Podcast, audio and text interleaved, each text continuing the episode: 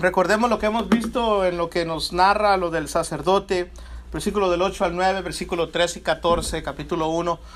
Vamos a recapitular, a recapitular y luego después de esto vamos a hacer un resumen. Dos pensamientos, ¿ok? Uno que encierra todos los versículos y el otro que solamente se enfoca en el versículo 14. Mirábamos del lloro, mirábamos de la similitud, mirábamos de la condición, mirábamos del sufrimiento que estarían pasando porque las cosas han desaparecido de la casa de Dios. No están presentes, no se pueden ah, hallar, están escasos, no están ¿verdad? A sus recursos, esto va a venir, una escasez. Y ahorita vamos a hacer hincapié en eso. Entonces miramos de cómo todos estos recursos iban a desaparecer. Y lo que está diciendo el versículo 13 es, prepárate, ceñidos y lamentar. Prepárense, estemos listos y va directo a los sacerdotes. Gemid, ministros del altar, venid, dormir en silicio, ministros de mi Dios, porque quitada es de la casa de vuestro Dios la ofrenda y la libación. El énfasis que hizo en el versículo 9 lo vuelve a hacer en el versículo 13. Hace hincapié, estas cosas van a estar escasas, estas cosas no van a estar presentes, eh, va a haber una gran necesidad y por eso tienen que estar preparados, dice Dios. Versículo 14, proclamar ayuno, convocar asamblea, congregados a los, a los ancianos, a todos los moradores de la tierra en la casa de Jehová, vuestro Dios, y clamar a Jehová.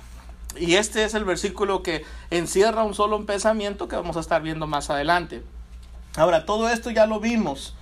Solamente quiero que usted y yo tengamos esto en mente para cuando veamos la lección en sí. Y la lección en sí va a ser parte de la clase y vamos a añadir la otra lección inmediatamente después de esta. Ok, ahí viene la lección. El pensamiento que vamos a encerrar, el pensamiento que es versículo 8, 9, 13 y 14 yo le puse como título La inesperada tragedia. Porque precisamente nos presenta una tragedia. Nos presenta de aquella virgen que conoce a este individuo y que la Biblia presenta que cuando, cuando va a emparentar, cuando se van a casar, ya es como si estuvieran casados. Ya es como si estuvieran ellos comprometidos a tal grado que hubiera una unión fuerte. Todavía no se hace la unión del matrimonio, pero pareciera como si ya estuviera. Y déjenme les digo en este sentir, cuando vemos a María y a José, dice él que la iba a dejar en secretamente. Todos no estaban casados, pero iban a casarse, estaban comprometidos. Y según la costumbre judía, ese era el pensamiento, cuando estás comprometido con alguien, ya hay un compromiso fuerte. Entonces de repente sucede la muerte según nos presentaba el versículo 8, sucede la muerte de este individuo que es el, eh, eh, el esposo, ¿verdad? Ah, si se puede decir así en términos uh, usándose, ¿verdad? El comprometido con la novia y la novia va a quedar en dolor, en llanto. Lo que se esperaba, futuro, algo feliz, algo hermoso, algo que prometía este, un gran beneficio, una vida larga, eh, ah, familia, se convirtió en una tragedia. Y por eso dije yo, pensando en esto, pensando en, el tema, pensando en la lección en sí, ¿qué nos presenta? Nos presenta una tragedia. Y esa tragedia, ah, ¿verdad? Cuando menos lo esperamos, sucede que hay una, en la tragedia, sucede la muerte de una relación, sucede que, dado a que esa muerte viene, los recursos se acaban, y dado que esos recursos se acaban, demanda que la persona realice algo. Y ahorita vamos a ver, en una, en una tragedia inesperada, quiero que piensen en eso. A veces escuchamos expresiones como, todo iba tan bien. Oye, si vi al hermano el otro día, estaba muy bien, sonriente. Oh, ya falleció el hermano. Oh, pero si la hermana estaba tan, se miraba muy bien. Oh, pero ya no está la hermana. A veces esos comentarios o esas expresiones son las que suceden. Por eso es una tragedia, algo que no esperas. Es algo inesperado. ¿Cómo quisiera que ese día nunca hubiera venido? A veces la familia viene en mente y ahí es donde viene el tercer punto. El tercer punto encaja ahí. Porque cuando menos lo esperas, muere alguien. Cuando menos lo esperas, si es tu cónyuge, y es el que proveía, por ejemplo el varón, pues entonces se te acaban los recursos, ¿sí? Porque ahora ya no tienes esa ayuda. Y a veces llega ese pensar, híjoles, ¿cómo quisiera que ese día nunca hubiera venido? ¿Cómo quisiera haber aprovechado el tiempo? ¿Cómo quisiera haberle dicho? Hay muchas personas que cuando sucede una tragedia y se muere su cónyuge, por X razón se pelearon, por X razón se, se molestaron, sale a la calle y, fallece o viaja y, y, se muere. Y se queda uno lamentándose. ¿Cómo quisiera haberle dicho algo diferente? ¿Cómo quisiera haber arreglado la situación antes de que saliera? ¿Cómo quisiera esa clase de pensar? Esta tragedia es lo que trae. Y eso es lo que relata o cae en la, en la mente del pueblo. Sucede una muerte. La relación se acaba. Esa virgen que esperaba llegó ahora a quedarse esperando. Y el amor de su vida nunca jamás lo va a volver a ver. Porque ha muerto. Esa es la relación o la ilustración que Dios presenta con el pueblo de Dios y Dios mismo. Dios no estará presente ya. Se va a alejar. Va a cortar la relación. Y para ellos como si estuviera muerto. Es interesante la expresión que usa. El sentimiento que los llegaría a experimentar, este sentir o este sentimiento que ellos llegarían a experimentar, era uno que les proveyera dolor y un gran dolor al saber que su prometido, al saber que aquel que le iba a proveer, al saber que aquel que hasta cierto punto iba a ser su futuro, ya no está. Entonces llega un sentir, la muerte de esta relación, los judíos llegarían a llorar amargamente y sin consuelo por sus pecados. Porque eso es lo que ha afectado su relación con su Dios, el pecado. Y eso es muy importante el verlo de esta manera. ¿Se acuerdan cuando el apóstol Pedro, después de negar al Señor tres veces, solamente Lucas registra que se fue y lloró amargamente? A veces dice uno, ¿cómo quisiera que me tragara la tierra? Porque quisiera esconderse, que lo que pasó, la vergüenza o la situación, que nunca hubiera sucedido. Y esto es lo que está pasando en el pueblo. Es una tragedia inesperada que el sacerdote está experimentando y que todo el pueblo de Dios va a pasar. Porque dice, va a venir la langosta y va a devorar todo. Es una tragedia. ¿Se acuerdan las, lo que leíamos ahí en cuanto que las langostas se comían a los bebés? ¿Se acuerdan de, cómo las langostas tienen esas, esas quijadas, esos dientes, como si fueran serruchos y cuando comen a miles y millones? devoran. Y devoran todo. Y dice Dios, eso va a venir. Esa destrucción va a venir y va a venir por el pecado que hay en el pueblo. Y el pecado tiene que el, el, pueblo tiene que realizar su falta. Y tiene que ver que si no se acomoda, la tragedia espera. Eso va a venir en el futuro. La relación, ¡pum!, se va a acabar. Ellos nunca, jamás van a poder arreglar su situación con Dios si se esperan hasta ese entonces. Punto 2. Va a suceder que los recursos se acaben y aquí, aquí es donde llama la atención. Versículos 9 y 13 llama que se va a acabar todo de la casa de Dios. El versículo 13 dice, no habrá más ofrenda ni libación. No habrá nada que ofrecer. No solamente la tragedia es demasiado para sobrellevarla al saber que ese ser morido ya murió, sino que ahora le cae a la persona, se le prende la información que ya está recibiendo, ya no tiene ese individuo, ahora aparte de eso, ya no tiene los recursos. Por si fuera poco, no solamente perdió su compañero, su fuerza, su amigo, ¿verdad? Pues en este caso porque es varón, pero va a perder qué? El proveedor, la protección que ofrece. Deuteronomio 16, 16 es el contraste con esto. Dice que tres veces iban a celebrar ciertas fiestas al año y estas fiestas ellos dicen, ningún judío se presente con las manos vacías. Siempre tienen que traer algo que venir a ofrecer. Para Dios siempre tenía que haber, el Hijo de Dios tenía que ver la posibilidad, tenía que ser los recursos, tenía que ser lo necesario para presentar algo delante de su Dios. Tenía que hacer el tiempo, incluso tenía que prepararse de antemano para traer algo. El judío esto tenía. Y Deuteronomio 16, 16 y 17 nos presenta esto. Sin embargo, dice Dios, eso se va a acabar. No va a haber. Cuando ese día llegue, no va a haber más. Llama la atención allí. Pregunta, ¿cómo entonces podrá la gente obtener el perdón de sus pecados? ¿Cómo venía el perdón? Hay que ofrecer sacrificio a Dios. Un cordero, un macho cabrío, un vacuno, que llenara los requisitos de acuerdo al estatus, que pudiera traer ese sacrificio a Dios. Pero si no hay animal, si no hay sacrificio, ¿qué puedes ofrecer? Ahí me llamó tanta la atención el ver esa descripción que nos deja saber y nos hace hincapié que ellos iban a experimentar un día, si continuaban bajo ese camino, si continuaban bajo el camino del malvado, si, se, si ellos se paraban en ese camino, si ellos decidían caminar y si ellos se sentaban en la silla de escarnecedores, como dice Salmo 1.1. Cuando esto sucede, cuando el individuo pasa por esa situación y va, va a haber un día que no va a poder obedecer. Va a haber un día cuando la persona no va a poder arreglar su situación. Y eso es lo que Dios les está advirtiendo.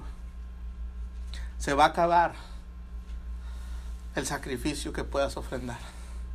No va a haber qué ofrezcas. ¿Cómo entonces obtener el perdón? Me llamó tanto esa, e, esa expresión, tanto meditarlo y decir, esto es lo que a veces le decimos a la gente. Esto es lo que a veces estamos continuamente diciéndole, mira, no se detenga. Si, si sabe hacer lo bueno, hágalo, tome ventaja, porque un día llegará y será demasiado tarde. Y la Biblia lo presenta en el Antiguo Testamento. Dijo, se va a acabar el sacrificio, la libación, no va a haber nada que puedas ofrecer. ¿Cómo entonces adorar a Dios? ¿Cómo entonces ofrecer sacrificio a Dios? Lo mismo será en el, en el tiempo futuro para nosotros como iglesia encontramos que en 2 Tesalonicenses, y ustedes conocen esta escritura, pero vamos a leerla rápidamente. Hay otras que nos narran y que son bien explícitas también al describirnos esta situación. Pero cuando buscamos esta, cuando analizamos 2 Tesalonicenses y capítulo 1 y vemos el versículo del 6 al 10, ese, ese, ese, ese punto, ese tema, eso como Pablo describe, esa sección que nos habla precisamente de un día donde no va a haber oportunidad de nada más.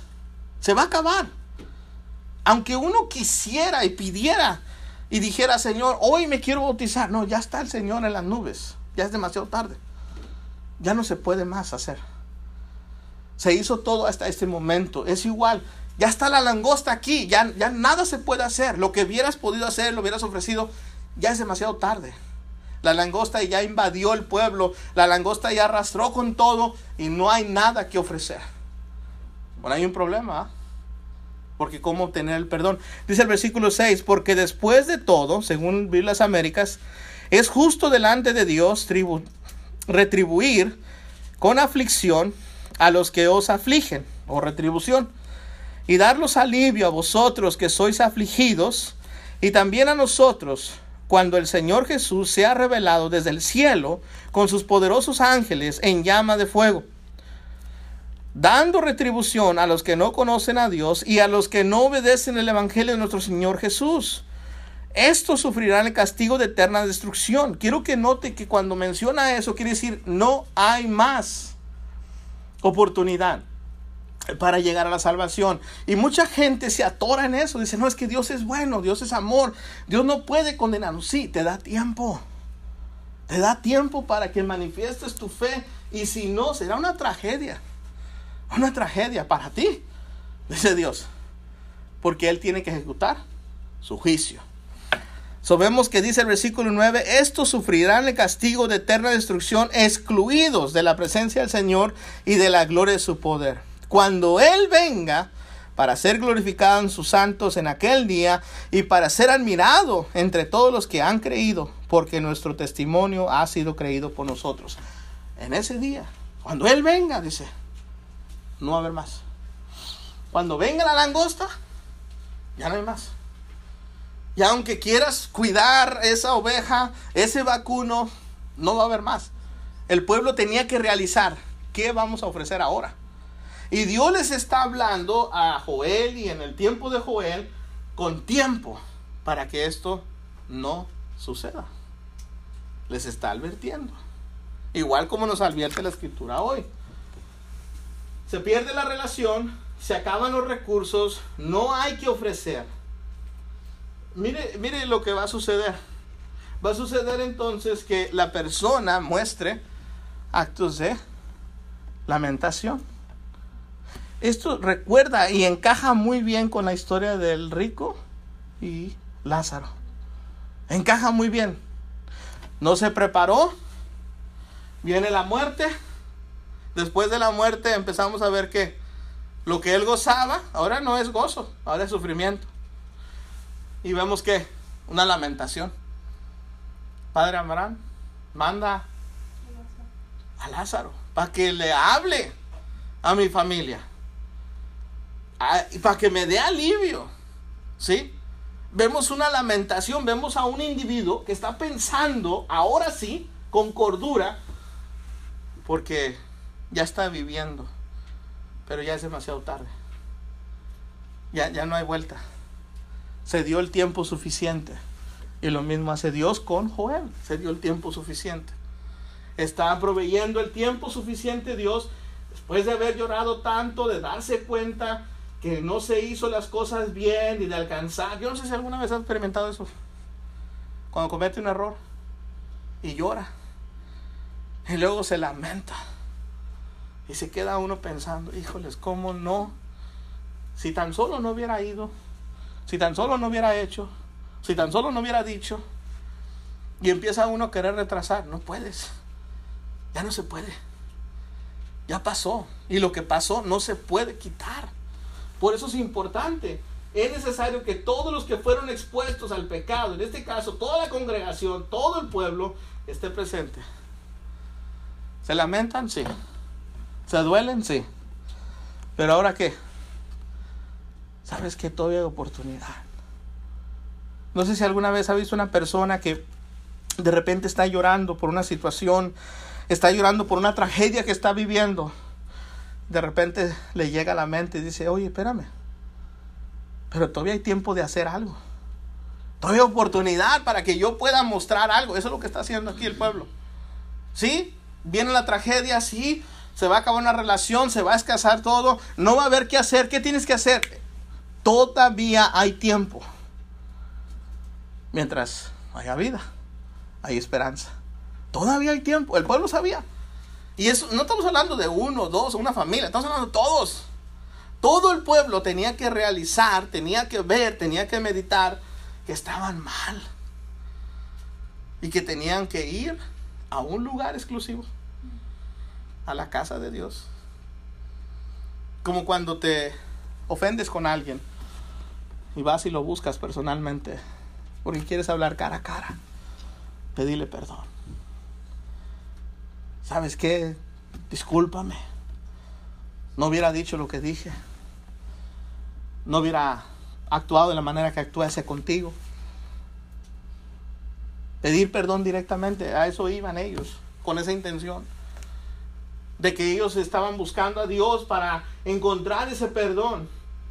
Y sabían ellos que eran culpables no por las obras de su familia, no por las obras de sus seres queridos o amigos o vecinos, por sus propias obras. Ellos sabían que eran culpables, ellos sabían que habían fallado a Dios y ellos tenían que venir a Dios. Pregunta, ¿qué estás dispuesto a hacer cuando te das cuenta que has pecado delante de Dios y que todavía hay tiempo? Todavía hay tiempo. Todavía hay oportunidad, pero ¿qué, ¿Qué estás dispuesto a hacer? ¿Qué estás dispuesto a hacer? ¿Qué vas a reconciliar? ¿Qué vas a arreglar antes de que las cosas sean irreparables? Antes de que estés allá con el rico queriendo regresar. No se puede. Lázaro dijo, Abraham dijo, hay una gran encima. Ni para allá, ni para acá. Tu destino está marcado. Tus obras lo marcaron. Tus hechos lo hicieron, lo, lo, describieron y lo pusieron como si fuera en concreto. No se va a borrar. Está para siempre. Conclusión con este pensamiento. ¿Qué tragedia sería si hoy sería nuestro último día? Que hubiéramos podido hacer algo, pero no lo hicimos. Sería una tragedia, ¿no? Creo yo al menos que sería una tragedia si mañana nunca llega. Cuando te quedas pensando, ayer hubiera arreglado las cosas. Hoy podía haber arreglado. Hoy podía haber yo hecho lo correcto. Pero me esperé. Mi orgullo no me dejó. Porque al final de cuentas a veces eso es lo que nos detiene, el orgullo. El ser, el humillarme. El reconocer que necesito ayuda. No sé usted, pero para mucha gente eso es difícil. Incluso el pedir perdón. A veces estamos en una sociedad hoy en día que no sabe pedir perdón. Discúlpeme, fue mi culpa. A veces esas palabras no, no, no están allí, pareciera que no las usamos adecuadamente como si fuera algo que tenemos que. No lo vemos así. Pasamos por alta la ofensa y decimos, ah, pues ya, ya nos reconciliamos, ya está la situación, ya. No, no, espérame, yo la regué. Yo cometí el error, perdóname, necesito que tú me perdones. Necesito que tú me des a mí el perdón para yo entender que he sido perdonado. Pero a veces no lo vemos así.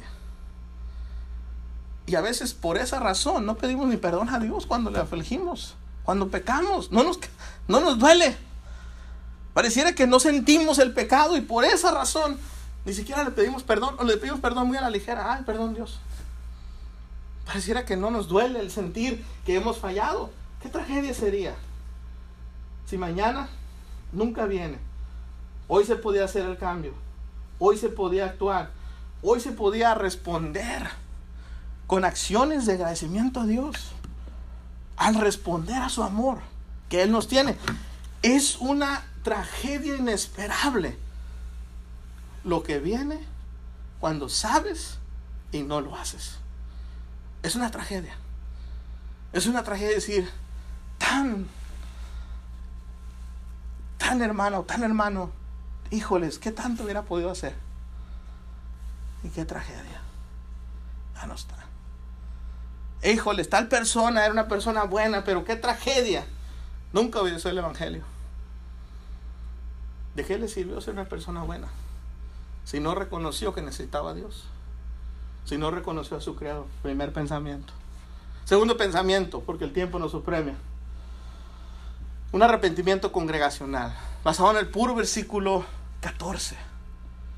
Y la pregunta, ¿cómo es que una congregación puede presentarse a Dios con el fin de mostrar su arrepentimiento por sus pecados? Eh, creo que esto es uno que necesitamos escuchar en varias congregaciones. ¿Sí? En varias congregaciones. Incluso las que se están yendo hacia el otro lado, se están inclinando, se están alejando cada vez más permitiendo ciertas prácticas, permitiendo, permitiendo ciertas adoraciones que se hacen. ¿Qué, ¿Qué costaría esa congregación para que regresara? ¿Sabe lo que demanda? Que todos se arrepientan. Y eso no lo vemos. ¿Cómo quisiéramos ver esta clase de personas? En el versículo 14, que toda la congregación se aflige. Que todos quieran venir y Vamos a congregarnos para orarle a Dios. Vamos a congregarnos porque hemos pecado delante de Dios. Eso se está perdiendo en muchas congregaciones, hermanos, la humildad. Estamos hablando de toda la congregación. Si a veces uno no reconoce sus faltas, ahora imagínense que todos lo reconozcamos. Pero es necesario. Aquí encontramos que la congregación tiene que hacer tres cosas. Número uno, tiene que afligirse. Eso era el ayuno. Número dos, tiene que congregarse con el propósito. Hay que ir al lugar adecuado. Y número tres, tienen que clamar. ¿Sí? Para que haya arrepentimiento, tiene que manifestarse. He pecado. Reconozco que he fallado. A veces eso es lo que falta. Y otra vez vamos a lo mismo. ¿Por qué? Porque estamos acostumbrados a no pedir perdón. Estamos acostumbrados como sociedad ni siquiera a pedirle perdón a una persona que amamos. Mucho menos lo vamos a hacer delante de todos.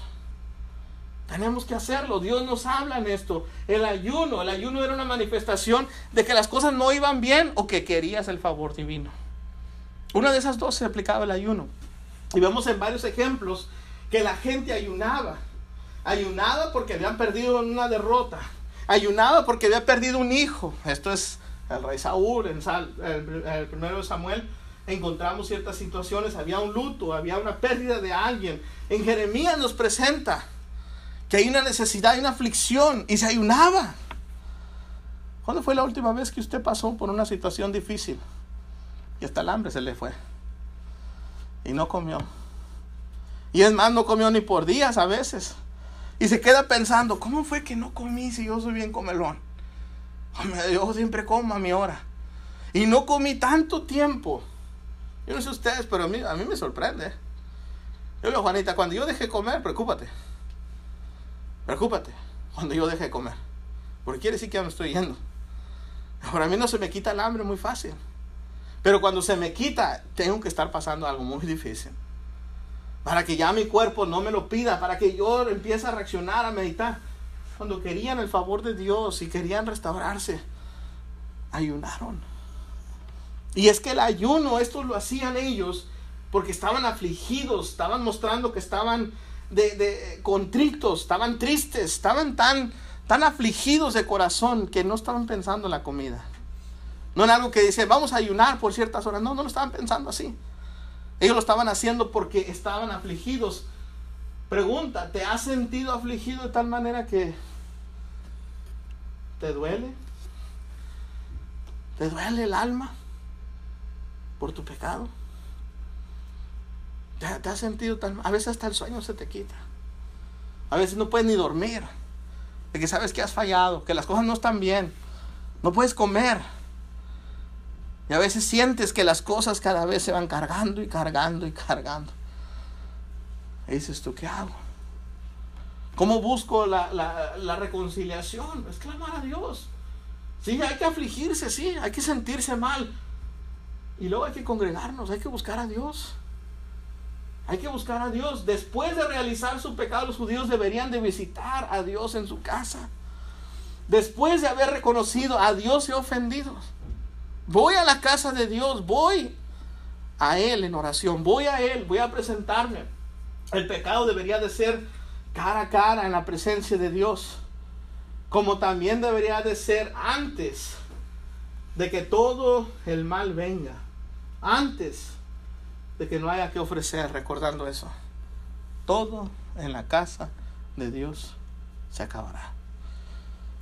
¿Cómo entonces pedir perdón?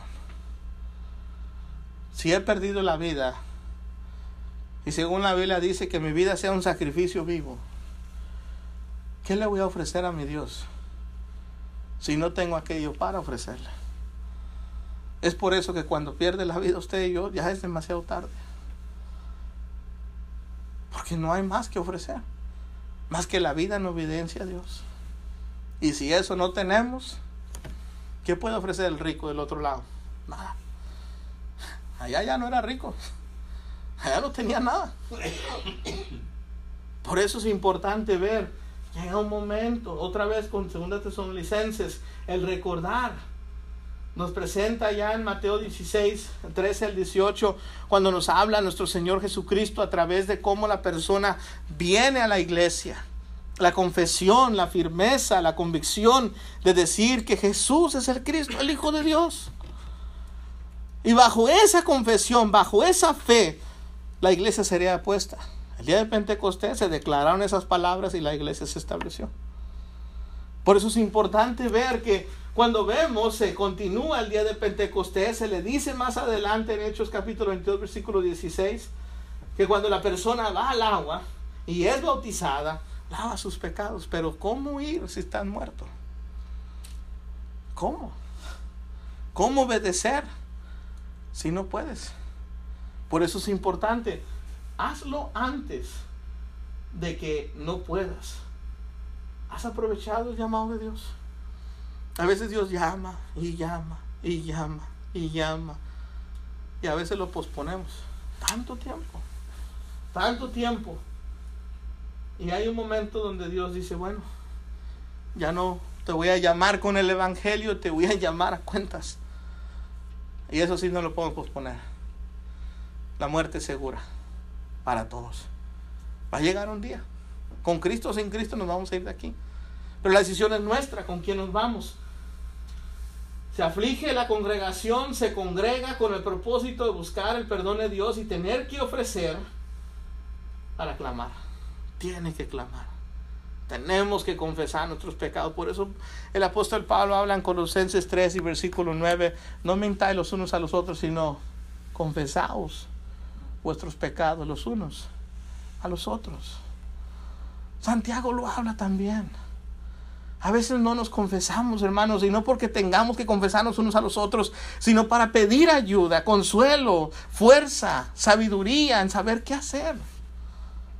Venir a alguien que diga, ¿sabes qué, hermano? He fallado, y ya he pedido perdón a mi Dios y necesito que me ayudes a poder salir de esta situación. ¿Qué consejo me das? ¿Cómo me orientas? ¿Qué me puedes decir? Eso es lo que nos refiere la escritura, el poder venir, pedir, confesar, clamar a Dios. Los judíos ahora que se encontraban en la casa de Dios con la intención de buscar su favor y el perdón de sus pecados tenían que clamarle. Miqueas 3:4 nos habla en cuanto a esto. Y otra vez los profetas, ¿verdad? Mencionados aquí. En esta ocasión, pues ahora es el profeta Miqueas. Y vemos a través del profeta Miqueas de esta situación de cómo se clamaba y de cómo clamaron. El pueblo clamó en diferentes ocasiones, en diferentes tiempos, y todo lo hizo con el mismo propósito, buscando el favor de Dios, el perdón. Miqueas capítulo 3 y versículo 4 dice, entonces clamarán al Señor, pero Él no le responderá, sino que esconderá de ellos su rostro en aquel tiempo, porque han hecho malas obras. ¿Dónde llegará un día? Sí, ese día existe. Muchos lo niegan, muchos quisieran que no existiera, pero se va a presentar. Y ese día va a ser tan real para cada uno de nosotros. Y ese día se va a clamar, como se clamó tal vez en el día de, del diluvio. Como se clamó tal vez en el día de Babilonia cuando sitió a Dios por perdón. Pero dice Dios, es demasiado tarde. Ahí viene el juicio ya en Amós 4, versículo 12 dice, prepárate para el encuentro con tu Dios, no más. No va a haber tiempo ya. Prepárate porque ya se acabó el tiempo, ya se permitió tanta, tanta, se pasó por alto tanto tu pecado que ya llegó al colmo. ¿Se acuerdan cuando estaban los hebreos en Egipto? Dios mismo dice, van a permanecer ahí porque no ha llegado el pecado del amorreo a su colmo. Pero cuando llegó, los libró Dios con mano fuerte. Los llevó a la tierra prometida les dijo, esta tierra es tuya. Te la doy yo. No, tú no te la mereces. Tú no te la ganaste. Dice Dios, yo te la doy. Pero vas a tener que pelear por ella. Y Dios les dio la victoria una tras otra vez. ¿Sabe lo que estaba haciendo Dios a través de eso? Trayendo a juicio al amorreo, al jebuseo, al cananeo, al hitita, a todos ellos, por su pecado. Y Dios usó a su pueblo, a los hebreos, para que trajera juicio. Luego después vemos que a Babilonia se usó para traer a juicio a su pueblo. Y luego vemos que continuamente se fueron usando otros pueblos. Como hoy en día también experimentamos aflicción por pueblos ajenos. Y la razón es porque Dios quiere purificar a su pueblo. Quiere que su pueblo sea puro. Quiere que su pueblo venga con este sentir arrepentido. Pero tiene que iniciar. Tiene que iniciar por los líderes. Una congregación, hermanos, si empiezan ancianos, si los ancianos empiezan a afligirse, sentirse mal por su pecado y las cosas que han permitido, ¿usted no cree que eso van a reforzar con la congregación? ¿Usted no cree que cuando los ancianos digan, sabes que hemos pecado, hemos orado tanto, después de mucha oración, hemos concluido que hemos pecado y que queremos regresar a Dios y que vamos a regresar solamente a su Biblia? Pero eso no es lo que se oye. ¿Sabe lo que se oye? Dicen, después de mucha oración hemos concluido que los instrumentos musicales no están mal. Y se queda uno pensando, ¿cómo? Después de mucha oración y el estudio de la palabra de Dios. ¿Cómo vas a decir que después de mucha oración ya concluiste que eso es permitido? ¿Cómo? Eso quiere decir que ni siquiera oraron. No oraron. No buscaron el favor de Dios, buscaron su deseo. Pero cuando usted y yo buscamos el deseo de Dios y oramos, vamos a concluir, después de mucha oración, he visto mi mano. He pecado delante de Dios. Mi familia ha fallado. Y si yo no hago el cambio, mi familia tampoco lo va a hacer. Porque si no lo hago yo, ¿cómo lo voy a hacer ellos? ¿O cómo lo demando de ellos si yo no lo he hecho? Yo tengo que hacer el cambio para poder demandarlo de alguien más. O motivar a alguien a que lo haga. Conclusión. Para que una congregación manifieste su verdadero arrepentimiento, debe afligirse, debe de congregarse con el fin de clamar a Dios y la pregunta, ¿deseas clamarle con el fin de que te ayude con tu pecado? Hoy lo puedes hacer. Pero uno tiene que clamarle a Dios. Uno tiene que pedirle a Dios. ¿Sí? Ahí es donde viene todo. El arrepentimiento es saber, es, es aquel que dice la escritura en Mateo 5.3, bienaventurado el pobre en espíritu, porque es aquella persona que ha reconocido que solo no puede y que necesita la ayuda de Dios. Y esa persona va a clamar a Dios sin problema. Va a pasar enfrente sin problema. Va a pedir las oraciones sin ningún problema. Porque lo que le importa es estar bien con Dios.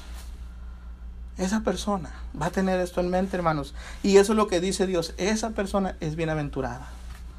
Recibe el favor divino. Recibe la bendición divina. Porque está dispuesto o está dispuesta a mostrar arrepentimiento. Esto estamos hablando de una congregación, de un pueblo entero. Anteriormente es una tragedia que viene hacia todo el pueblo, si es que el pueblo no se acomoda. Podríamos aplicarlo individualmente en nuestras vidas o en nuestras familias. Usted mire la aplicación como mejor a usted le mire. Pero hay cosas que hay que mejorar. Hay cosas que hay que arreglar y estos dos pensamientos se entrelazan tanto. Uno encierra todos los versículos como este encierra el versículo 14. Y todos recuerden, empieza con el sacerdote. Empieza con la cabeza del hogar. Empieza con los ancianos de la congregación. Empieza con aquellos que tienen autoridad o que tienen un puesto, que pueden ayudar y hacer el cambio. Si eso deseamos, hoy lo podemos hacer. Hoy podemos hacer este cambio, pero tenemos que desearlo. Tenemos que pedirlo. ¿Alguna pregunta o comentario que tengan? De noche. Será como árbol plantado junto a corrientes de aguas, que da su fruto a su tiempo y su hoja no cae, y todo lo que hace prosperará. No así los malos, que son como el tamo que arrebata el viento. Por tanto, no se levantarán los malos en el juicio, ni los pecadores en la congregación de los justos, porque Jehová conoce el camino de los justos, mas la senda de los malos perecerá. A forma de introducción, quiero comentarles que el autor de este libro, conocido como el Rey David, él había sido, vaya, eh, un pastor de ovejas, una persona humilde, había sido ungido por Dios para que reinara sobre su pueblo, había vivido una vida eh, a esas alturas él ya había tenido algunas experiencias, él ya había recopilado bastante información en lo corto o largo de su vida al momento del escrito de este libro y él nos deja ver algo práctico acerca de la importancia y los caminos que en sí la vida tiene. Lo dichoso que puede ser un ser humano, a la vez lo malo o lo sufrido que puede ser un humano. A final de cuentas, eso nos va a ayudar a tomar sabias decisiones, a comprender la diferencia que hay entre un hombre bueno y un hombre malo. Y aunado a ello, va a ser el camino correcto el que nos lleve al lugar que sea de nuestro agrado o el camino incorrecto que nos lleve a ese lugar de perdición, a ese lugar donde no creo que quisiéramos estar. Recordemos que hacer la voluntad de nuestro Dios es un medio que nos va a acercar cada día más a ese camino, a ser ese hombre y a llegar a ese destino en el cual la escritura nos va a ir revelando poco a poco a dónde es que nosotros queremos llegar como, como hijos de Dios. Y todo esto dependerá de la decisión y del camino que tomemos. Primero vamos a hablar acerca del varón dichoso, del varón bienaventurado. La palabra bienaventurado proviene de la palabra macairo en griego, que significa, denota felicidad, dicha, bienaventuranza. En hebreo se pronuncia Heser, denota prácticamente el mismo significado. El varón bienaventurado tiene varios sinónimos en base a lo que uno como ser humano pudiera comprender. Una persona dichosa, una persona feliz, alegre, suertudo en los términos del mundo. Esto solo en esos términos coloquiales, comunes. Y las causas podían ser varias, como sacarse la lotería, tener el varón que tanto has deseado, casarte con la mujer que tú deseas, terminar tu carrera, ser un triunfador en la vida. Y ese tipo de sucesos prácticamente a la humanidad lo coloca en un punto de decir, oh, este es un varón bienaventurado. Aunque la escritura nos revela algo un poquito diferente acerca de lo que es realmente un varón bienaventurado. El Salmo 84, capítulo 84, versículo del 4 al 5 nos habla que las razones por las que el hombre es bienaventurado es porque habita en la casa del Altísimo, porque él alaba a Dios siempre y porque él, en porque él en Dios confía, Él es su fuerza, Él es el que lo orienta y que lo guía. La confianza en Dios es muy importante, hermanos, para que nosotros podamos ser esos varones bienaventurados, para que nosotros podamos ser esos hombres justos en lo que concierne la bienaventuranza que estamos tratando.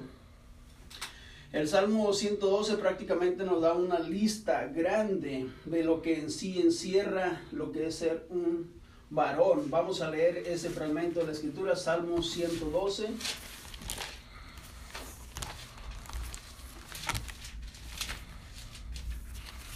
Dice, bienaventurado el varón que teme a Jehová y en sus mandamientos se deleita en gran manera. Su descendencia será poderosa en la tierra, la generación de los rectos será bendita.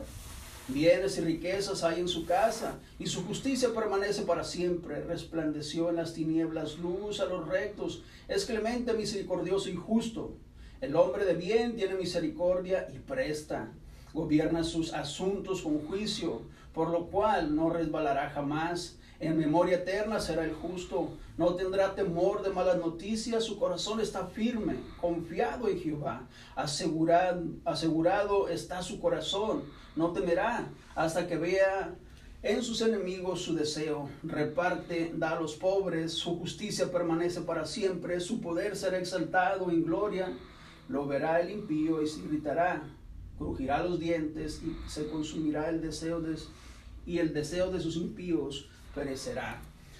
Es una lista acerca de los hombres que son bienaventurados y cómo es que de alguna u otra forma están dotados, por así decir, de cualidades que en sí los malos no tienen.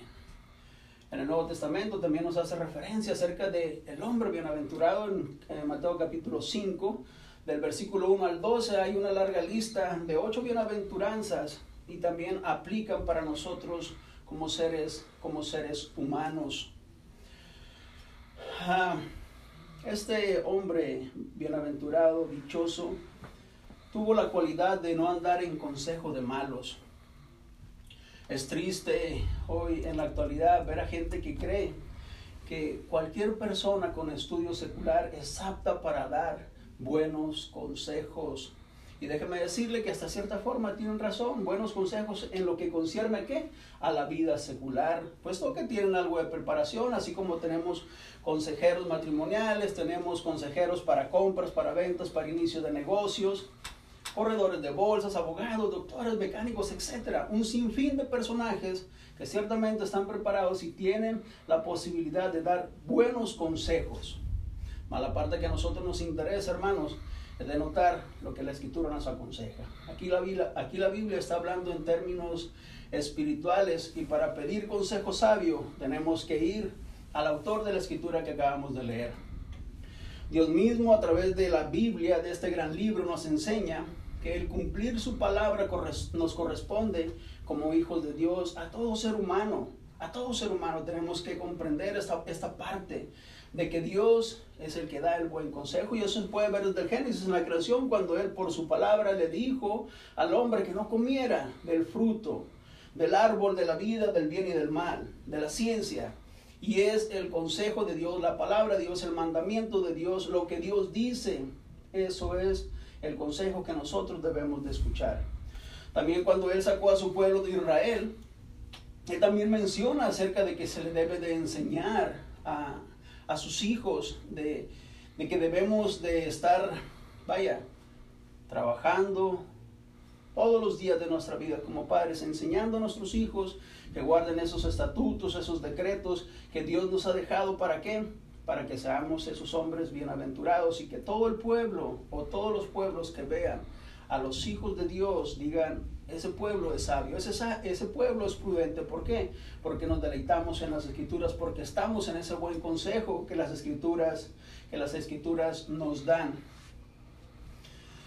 Algo importante, hermanos, que quiero recalcar con ustedes y con ustedes también, queridos oyentes, es acerca de lo que menciona 2 de Timoteo 2.15, que nosotros eh, nos presentemos de alguna forma como obreros, que no tenemos de qué avergonzarnos, que utilizamos bien la palabra de verdad, que nos basamos en el consejo de Dios, ¿para qué? Para no habitar donde está el mal consejo. Un ejemplo práctico en forma de dicho es, aprende de lo bueno y de lo malo, aléjate. De lo malo, aléjate.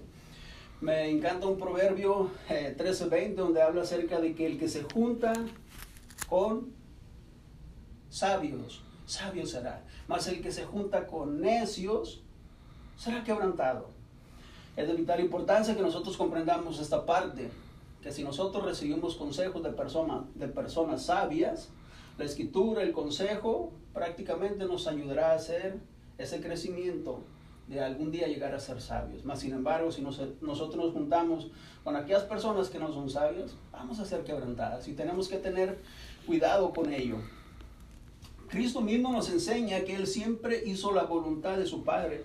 Él nunca decía, vamos a hacer esto porque yo quiero, vamos a ir para fulano lugar porque yo quiero, vamos a hacer esto, lo otro porque yo quiero. Él siempre dijo que Él venía a hacer la voluntad de su Padre. Inclusive en el propio Getsemaní, cuando Él estaba orando en su sufrimiento, Él mencionó esa parte. Señor, hágase tu voluntad y no lo que yo quiero.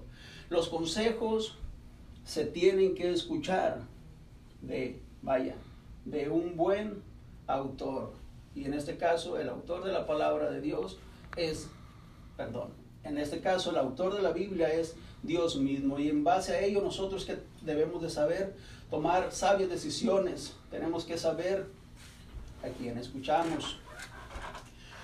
Eh, la parte que leímos de, del Salmo capítulo 1 nos habla también acerca de no juntarse con pecadores. Que el hombre bienaventurado es aquella persona que no se junta con pecadores. Hoy en la actualidad es un poco de tristeza escuchar a personas que se dicen ser de Cristo y comentar que su mejor amigo es un homosexual, que su mejor amiga es una lesbiana. Y aquí hasta pueden comer y dormir juntos y que no se contaminan y que no pasa nada y que todo está bien.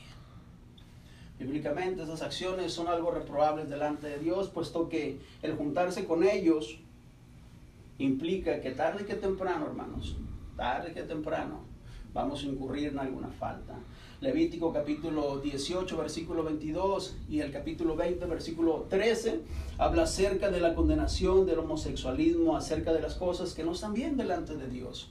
Y en Romanos capítulo 1, versículo 18 al 32, ahí menciona acerca del lesbianismo, de cómo es que el hombre se ha ido en sus vanos pensamientos y han dado culto a la creación o a las criaturas antes que al creador y que han dejado su uso natural, tanto el hombre como la mujer, y se han encendido en lascivas en sus propios pensamientos. Quiero aclarar algo, hermanos y querida audiencia, de que el no juntarse, el no juntarse con pecadores, no implica que tú no tengas relación con tus padres, con tus tíos, con tus abuelos, con tus primos. No es a esa clase de alusión a lo que hace la palabra. La palabra dice que no participemos de las malas obras de ellos, que no nos juntemos cuando ellos hacen malas actividades. El que tú convivas con ellos en un café, en un ambiente sano y limpio, y que tú les prediques la palabra, es algo que tú vas a poder hacer y te vas a tener que juntar con tus, con tus compañeros de trabajo que en sí, bajo la palabra, los términos de la palabra de Dios, son pecadores. Nuestro mejor amigo siempre debiese de ser Cristo. Juan capítulo 15, versículo 13 nos dice que Él dio la vida por sus amigos. En ocasiones el juntarnos con pecadores y considerarlos nuestros amigos nos puede acarrear afrenta, nos puede hacer que caigamos de la gracia de Dios. El no juntarse con pecadores para una, para una persona que ha discernido bien el conocimiento de la, de la palabra de Dios, es fácil tomar esa decisión. Lo decirme de una forma sencilla, de una forma práctica y sabe determinar los tiempos, los pros, los contras y dónde enfocarse con las personas en la convivencia y en qué ambiente se va a llevar a cabo aquello. Es necesario que nosotros, como hijos de Dios, entendamos que los enfermos son los que tienen necesidad de médico. La salvación es para aquellas personas que lleguen a necesitarla. ¿Y quiénes son? Las personas que viven en pecado. Como les dije al principio de, de este punto, no significa que vas a dejar de tener relación con las personas o dejar de interactuar con ellas. Más bien significa que no participes en las obras infructuosas. Parte importante que leíamos acerca del hombre bienaventurado es que él no hace injusticia. Aparte de no hacer injusticia, en ocasiones nos ha turbado un poco porque la escritura nos enseña en unos fragmentos y nos dice, no juzguéis para que no seáis juzgados. Pero también en otras partes nos dice, con la vara que midas serás medido. Y nos hace la invitación que juzguemos, pero con un justo juicio. Es necesario que nosotros hagamos justicia. No puede ser que tú veas a una persona de 20 años que está golpeando a un, niño de 5 años y que tú digas, yo no puedo impartir justicia, Dios no me ha llamado para hacer juicio en este, en este asunto y pases desapercibido cuando tú sabes que lo que se está haciendo es incorrecto. La justicia o ser reconocido como hombre de justicia es algo que debiera estar interesado en nuestros corazones, en nuestras vidas, y agarrar esos ejemplos como lo fue Noé, pregonero de justicia, según segunda de Pedro, capítulo 2, versículo 5, cómo es que Noé en sus generaciones, él fue una persona justa, fue una persona perfecta, fue una persona que anduvo con Dios. Génesis capítulo 6, versículo 9 nos habla acerca de ello. Y sin pasar por alto a nuestro hermano o iniciador de, lo que va a ser eh, la iglesia, Juan el Bautista, cuando le predicaba a Herodes, aquella persona que hacía algo ilícito. Mas, sin embargo, él no se, gozaba en la justicia y le predicaba a esta persona y le decía, lo que tú estás haciendo es incorrecto. No te es lícito tener a la esposa de tu hermano. Y Herodes le escuchaba de buena y, de buena manera porque sabía que él era un hombre justo, que él era un hombre santo. Eso se puede corroborar en Marcos capítulo 6, versículo 20. ¿Y qué decir de aquel varón justo y temeroso de Dios, conocido como Cornelio? También nos deja un gran ejemplo y cuáles fueron sus decisiones, el camino que él tomó y cómo es que obtiene ese beneficio. En Hechos capítulo 10 habla acerca de él y cómo es que este personaje, sin ser hijo de Dios, sin ni siquiera ser parte del pueblo de Dios, a su tiempo alcanzó esa misericordia que está al alcance de todos y cada uno de nosotros. Todo está en las decisiones que nosotros tomemos y agarremos el camino correcto para llegar al destino, al destino correcto. El varón de Dios debe ser ilustrado en la palabra, debe ser alguien que se deleite en la palabra, alguien que conozca la palabra y que no se le haga una carga abrir la Biblia y leerla todos los días, meditar en ella de noche y de día. Recordemos que por la palabra todo se ha hecho en base a lo que Dios ha dicho. La palabra de Dios es algo esencial para cada ser humano, aunque en ocasiones nosotros como hijos de Dios o como creación de Dios en el caso de las personas que no son eh, bautizadas, nos creemos autosuficientes y creemos que no ocupamos del buen consejo de Dios. ni siquiera ocupamos leer la Biblia porque nos sentimos varones justos, varones piadosos. Yo no he sido un secuestrador, yo no he sido un homicida, yo no he sido alguien que cause problemas a este mundo. Sin embargo, es importante que nosotros seamos instruidos en la palabra y conozcamos la palabra, nos deleitemos en la palabra para tomar sabias decisiones. Pablo, uno de los personajes que aparece en la Biblia, Dice que él fue instruido a los pies de Gamaliel, según Hechos capítulo 22, versículo 3. Y si usted analiza la vida de Pablo, hizo un excelente trabajo siendo un varón poderoso en las escrituras, conocedor de las escrituras y hacedor de las escrituras. Y él hace referencia a que él proseguía ese blanco, esa corona de vida eterna, y base a sus decisiones y el camino que él determinó seguir, es que él está esperando y descansando de sus hechos, pero su corona no se ha perdido. Esa corona de vida eterna le está esperando cuando se llegue el día del gran juicio, cuando tanto hombres como mujeres, los que estamos vivos y los que están muertos, seremos juzgados a su debido tiempo. Y qué mencionar de Apolos, aquel varón elocuente y poderoso en las escrituras, según Hechos 18:24 que nos habla que este personaje hablaba acerca de la palabra con denuedo, explicaba acerca de lo que él conocía y lo hacía con sabiduría. Un varón bienaventurado tiene que ser una persona nutrida en la palabra, que se deleita en la palabra y que él gusta de la palabra de día y de noche. Salmos capítulo 112, verso 1, Salmo 119, versículo 47 y 48 también nos habla de los deleites que nosotros tenemos en la palabra de Dios. Tenemos que amar esa palabra, puesto que en ella está nuestra salvación, según Salmos capítulo 19, versículo 81. Y en otras palabras, debemos apelar a las escrituras para conocer cuáles son los designios del hombre porque déjeme explicar un poco que este libro, hermanos, prácticamente, querida audiencia, es el instructivo de vida que usted y yo tenemos. Recordemos que no nos criamos nosotros a nosotros mismos. La misma creación denota que existe alguien más poderoso que el juntar a un hombre y una mujer y que mis padres me criaron o me formaron. En ninguna manera el instructivo de vida que nosotros tenemos es la palabra y por amor a nosotros mismos tenemos que dar lectura con agrado a la palabra de Dios. Primera de Juan capítulo 5, versículo 3 nos habla acerca del amor de Dios, que el guardar sus mandamientos no nos debe ser gravoso. Es algo que tenemos que tener en cuenta y aprender de ella para poder lograr ser varones bienaventurados, para no sentarnos en sillas de escarnecedores, para no andar en camino de injusticia, para deleitarnos en su palabra. Tenemos que conocer la palabra. Si no la leemos, ¿cómo nos vamos a enamorar de ella? Y lo mejor de todo, hermanos, es que el ser personas, para mi máquina. El ser personas nutridas en la palabra tiene su fruto, tiene su resultado. En Salmo capítulo 1 nos habla acerca de que seremos como aquellos árboles plantados firmes, pero firmes no porque andemos en la vanidad de nuestras mentes, a forma de algo similar o símil, la escritura es que habla en este fragmento de la escritura. Seremos árboles plantados.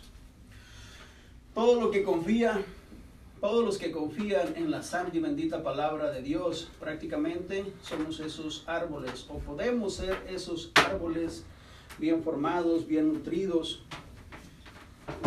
frondosos, colosales, majestuosos. Pero solamente estamos saciados de esas corrientes de agua viva. En una ocasión recuerdo que Cristo, por allá por las regiones de Samaria, iba con sus discípulos y él se quedó un poco atrás. Sus discípulos se fueron a comprar víveres y cuando regresaron lo escucharon, lo vieron platicando con una mujer y Cristo le explicaba a esta mujer y le estaba pidiendo agua y la mujer no entendía muy bien lo que Cristo estaba tratando de hacer con ella, mas sin embargo eh, Cristo le hace ver que Él es el agua de vida que el ser humano ocupa y que si tú realmente supieras, mujer, quién es el que habla contigo y esta agua de vida, eh, si tú la tomaras no tendrías o no volverías a tener sed jamás. Salmo nos habla acerca de esos árboles plantados sobre esas corrientes de agua viva. A forma de similitud podríamos determinar que esa agua viva es nuestro Señor Jesucristo y que si la vivemos no tendremos sed jamás. Mas los que no gustan de esa agua prácticamente se marchitarán. Todos, o todo el que no confiese o que no confíe en Cristo y en su poder de salvación o en su poder de mantenernos firmes, simple y sencillamente perecerá. Recordemos que el confiar en Cristo debe ser algo primordial en nuestras vidas, como árboles plantados o cimentados en corrientes de agua viva. Muchas personas confían en quizás en estatuas, quizás en, en apariciones, quizás en ángeles.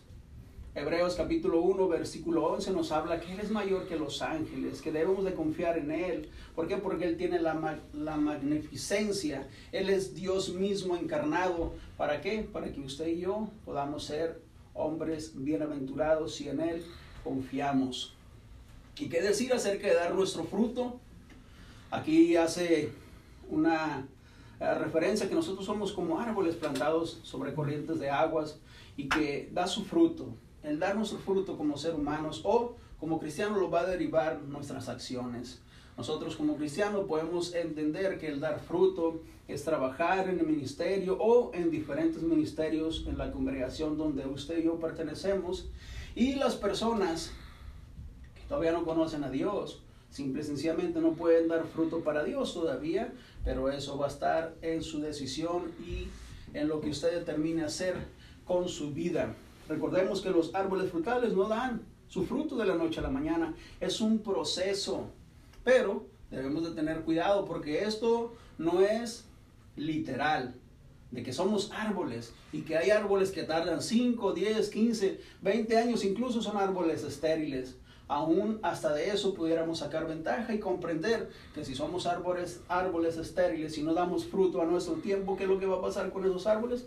Tarde que temprano serán cortados y serán echados en el fuego. Tanto en la parte secular podemos comprender eso. Cuando un árbol se seca y te está estorbando, lo agarras, lo cortas de raíz y lo desechas. Nosotros debemos de dar buenos frutos. En Mateo capítulo 3, versículo 10 nos habla acerca de que la raíz ya estaba puesta en los árboles que no daban frutos. Cuando Juan el Bautista predicaba en, en sus días, acercaba mucha gente y él se sorprendía de que aquellas gentes medio entendían lo que estaba pasando y él les hablaba fuerte y les decía, ¿quién les ha enseñado a ir de la isla venidera? Pero la parte que llama mi atención es la parte donde él les comenta que ya la hacha está puesta. ¿A? A todo aquel árbol que no da fruto y debemos aprender que si nosotros no hemos sido capaces de dar frutos, tenemos que tomar cartas en el asunto. ¿Para qué? Para que seamos buenos árboles y demos buenos frutos. ¿Cuánto tiempo tardaremos para dar el fruto?